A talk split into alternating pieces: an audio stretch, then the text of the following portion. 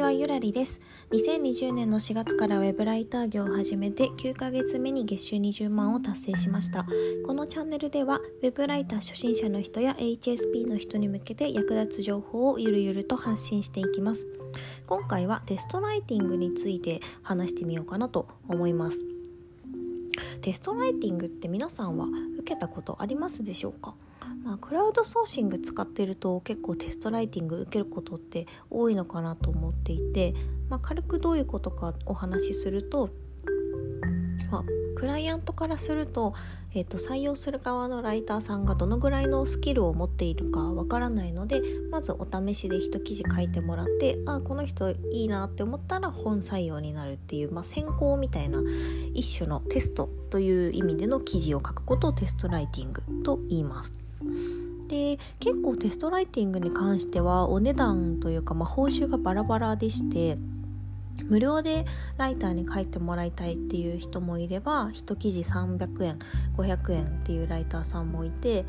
でまあちょっと羽振りのいい羽振りのいいっていうかまあ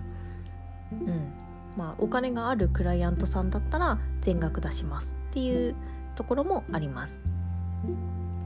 で先日ツイッターでも質問頂戴してましてテストライティング100円での記事作成経験はありますか？採用後は8500円1記事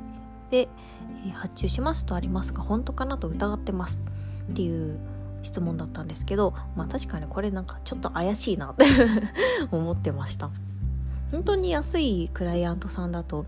テストライティング100円とかで発注する人もいるんですよね。でもそれって本当に危険だなと思っててあのその100円の中身が何なのかって開いてみないとわからないんですよ。私はそんなにあの1記事100円とかめちゃくちゃ安いっていうものはないんですけど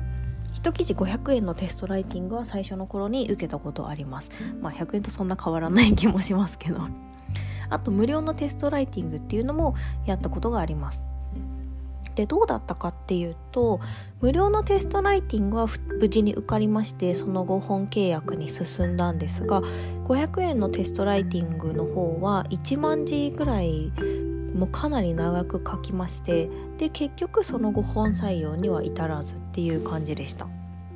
でこれは本当に私ウェブライター始めて最初の多分3件目とかそれぐらいのお仕事だったのであんまりまあ勝手が分からなくてあまあ500円かしょうがないなって思って書いたんですけど結構なんか新しいベンチャー企業のサービスに関する記事で全然情報がなくてものすごい苦労したのを覚えてます。時給にすると多分もうほんと100円とか200円とかそれぐらいだと思います。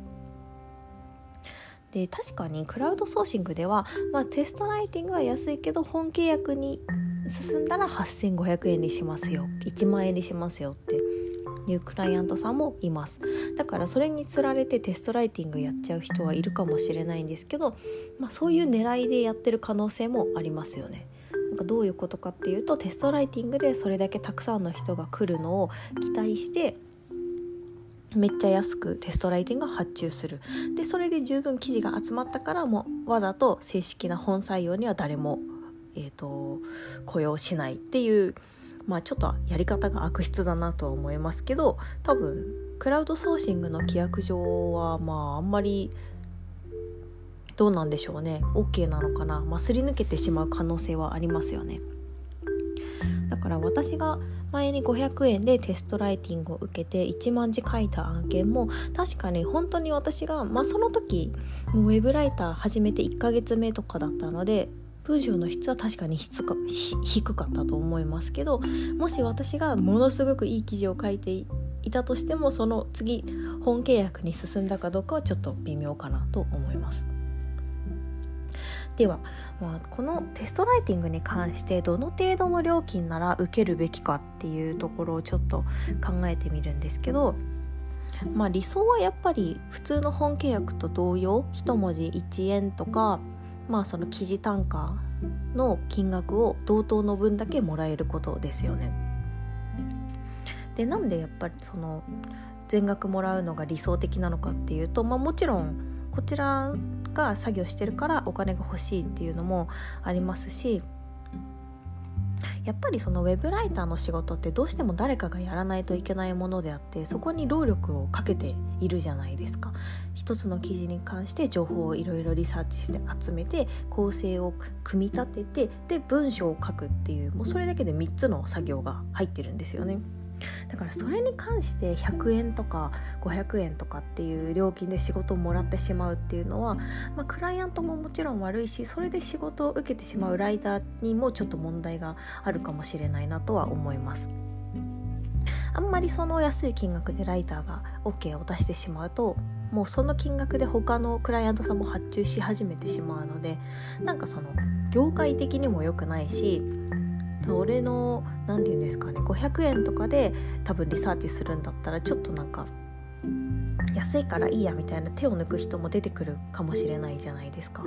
だからそれでなんか調べた情報がぐちゃぐちゃなものを世の中に出すっていうのも良くない と思っているのでやっぱり理想はちゃんとライターがやった仕事に対して本契約と同様の金額を払ってくれるクライアントさんが一番いいと思います。まあでもそれでもちょっとやっぱ難しいと思うのでまあ本当になんかテストライティングをやらないといけないっていう風になったらまあ文字単価に換算して0.5円ぐらいならいいのかなとは思いますただもう本当に安すぎると疲れちゃう可能性がありますしその次の本契約に進めるかどうかはわからないっていうのが正直なところなのでうん難しいなとは思いますね。でちなみに直接契約の話をすると直接契約の場合ってテストライティングっていう概念はないんじゃないかなと私は自分の経験から感じています。クラウドソーシングだとやっぱり顔が見えないからテストするっていうのがあるんだと思うんですけど私今直接契約何社だ5社ぐらいしてるんですけどテストライティングって1回もやったことなくってうんなんでないのかなって考えた時にまあおそらくなんですけどもともとその Wantedly とかでやり取りして、まあ、メッセージも大体ああこんな感じかって分かってでその後に、まあ、対面オンラインの面談が入るんですよね選考の段階で。でその時に、まあ、大体どんな人かっていうのも分かるじゃないですかその人の顔も見えるしまあ私ペンネームでやっていましたけど名前は分からなくても、まあ、どういう話し方をする人なのかっていうのでキャラクターも分かるし大体そういう話し方でなんかちゃんと順序立ってるかとかっていうのって結構文章に現れてくると思うのでそこで大体判断されてるんですよね。で面談をやった後にじゃあやってみましょうかってなって一応多分まあその一記事目がお試しみたいになるんだと思うんですけどもうそこでほぼ OK が出ればそのままもう自動的に本契約に進んでじゃあ契約書やり取りしましょうみたいな感じになってるんですよね。だから大体面談通ったら契約書やり取りして始まるとかっていうわけではなくて面談通ったらお試しで一記事書いてであ OK ですね。じゃあ2記事目もお願いします。ちなみに契約書もお願いしますっていう流れになってるのでもちろんその1記事目に関してはお金をちゃんともらえるわけですよね。テストライティングとかっていうあの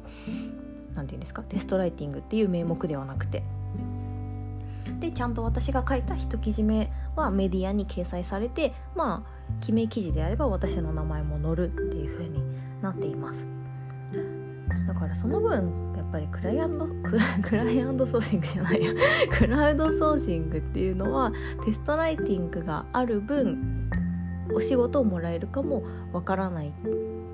ていうリスクがあるかなと結構思いました。はいなかなかちょっと難しいテーマではありますがやっぱりテストライティングもしやるんだったらなるべく本契約と同じ金額で提示しているクライアントさんと取引することをお勧めします。まあそれでも難しければ文字単価に換算して0.5円ぐらいだったらいいんじゃないかなと思います。